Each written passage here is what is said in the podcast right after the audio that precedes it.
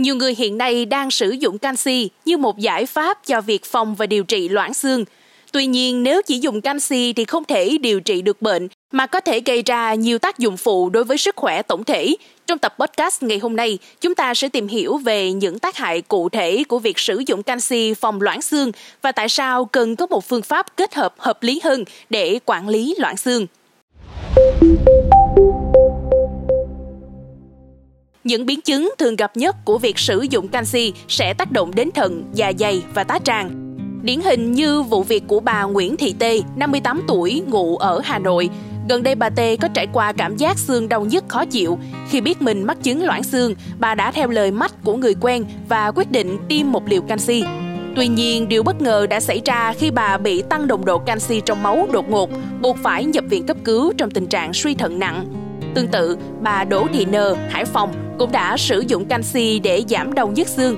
Nhưng mỗi khi bà dùng canxi, bà phải đối mặt với tình trạng tiêu chảy và đau bụng không thoải mái. Giáo sư tiến sĩ Trần Ngọc Ân, Chủ tịch Hội thấp khớp học Việt Nam đã nêu rõ rằng loãng xương là hiện tượng khiến xương trở nên mềm hơn, giảm khối lượng xương trong cơ thể, gây cho xương sự dễ vỡ. Chỉ cần một va chạm nhẹ là có thể gãy. Các vị trí thường xảy ra gãy xương bao gồm cổ đùi, cổ tay, xương chậu và xương sống, gây ra biến dạng của cuộc sống, vết sẹo đốt sống, cong lưng và gù lưng.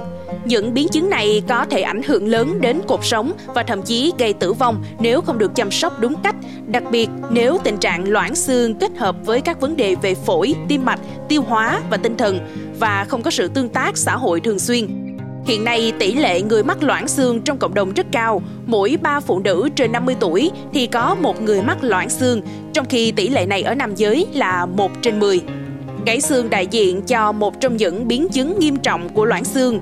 20% người gãy cổ xương đùi có thể tử vong trong vòng 6 tháng đầu, 50% mất khả năng di chuyển một cách bình thường và 25% phải dựa vào sự trợ giúp của y tá tại nhà, đồng thời chi phí điều trị vô cùng đắt đỏ.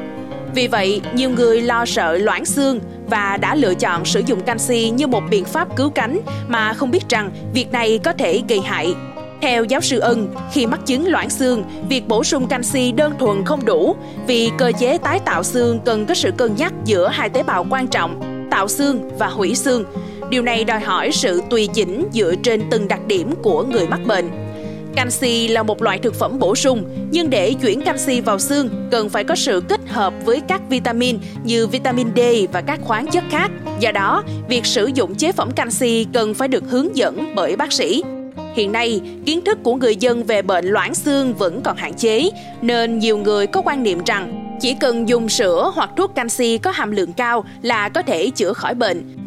Tuy nhiên, khi bị loãng xương, việc điều trị phải tuân theo quy trình y tế và được tùy chỉnh dựa trên kết quả xét nghiệm của từng người, có thể bao gồm cả việc sử dụng thuốc ức chế sự hủy xương hoặc thuốc tạo xương.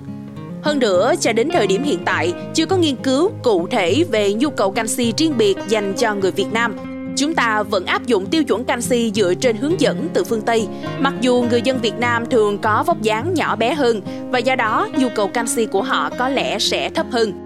Vì vậy, việc bổ sung canxi bằng cách kết hợp sữa, thuốc canxi và tiêu thụ thực phẩm giàu canxi có thể dẫn đến sự thừa canxi, gây ra sự lãng phí.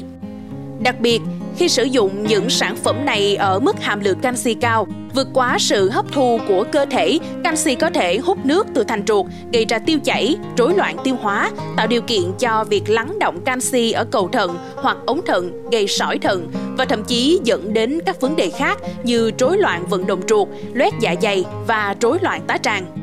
Việc bổ sung canxi thông qua các sản phẩm như thuốc hoặc chế phẩm giàu canxi như sữa giàu canxi, calcium các loại thuốc chứa canxi và vitamin D, biphosphonate cần phải được theo dõi chặt chẽ vì khi sử dụng chúng có thể làm tăng nồng độ canxi trong máu.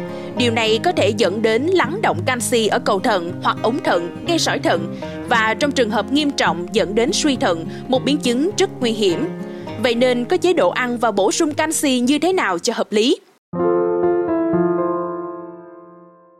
Theo tiến sĩ Nguyễn Thị Lâm, nguyên phó viện trưởng Viện Dinh dưỡng Quốc gia, loãng xương có thể xuất phát từ nhiều nguyên nhân khác nhau liên quan đến chế độ ăn uống. Một trong những nguyên nhân chính là thiếu hụt canxi, chất đạm và vitamin D trong chế độ ăn hàng ngày. Việc chỉ bổ sung canxi mà thiếu chất đạm có thể góp phần gây ra tình trạng loãng xương.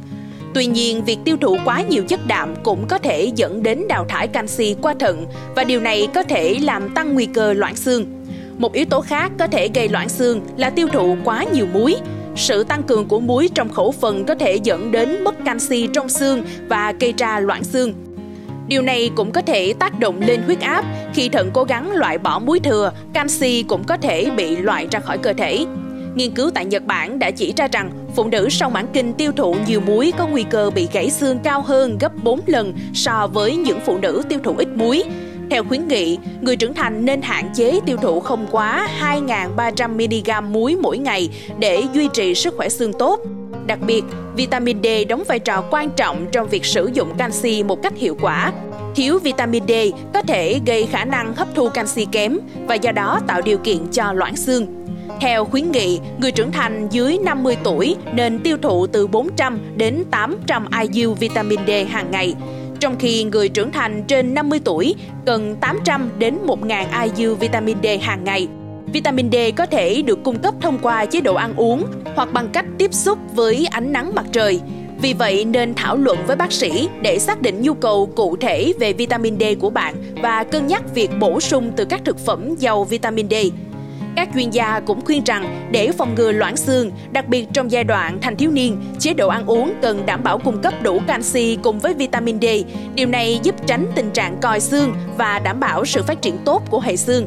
Đặc biệt trong giai đoạn tập trung canxi cao nhất vào khoảng từ 25 đến 30 tuổi. Việc xây dựng một hệ xương khỏe mạnh ở tuổi trẻ sẽ giúp ngăn ngừa loãng xương trong tương lai. Cảm ơn bạn đã lắng nghe số podcast lần này. Đừng quên theo dõi để tiếp tục đồng hành cùng với podcast Báo Tuổi Trẻ trong những tập phát sóng lần sau. Xin chào tạm biệt và hẹn gặp lại.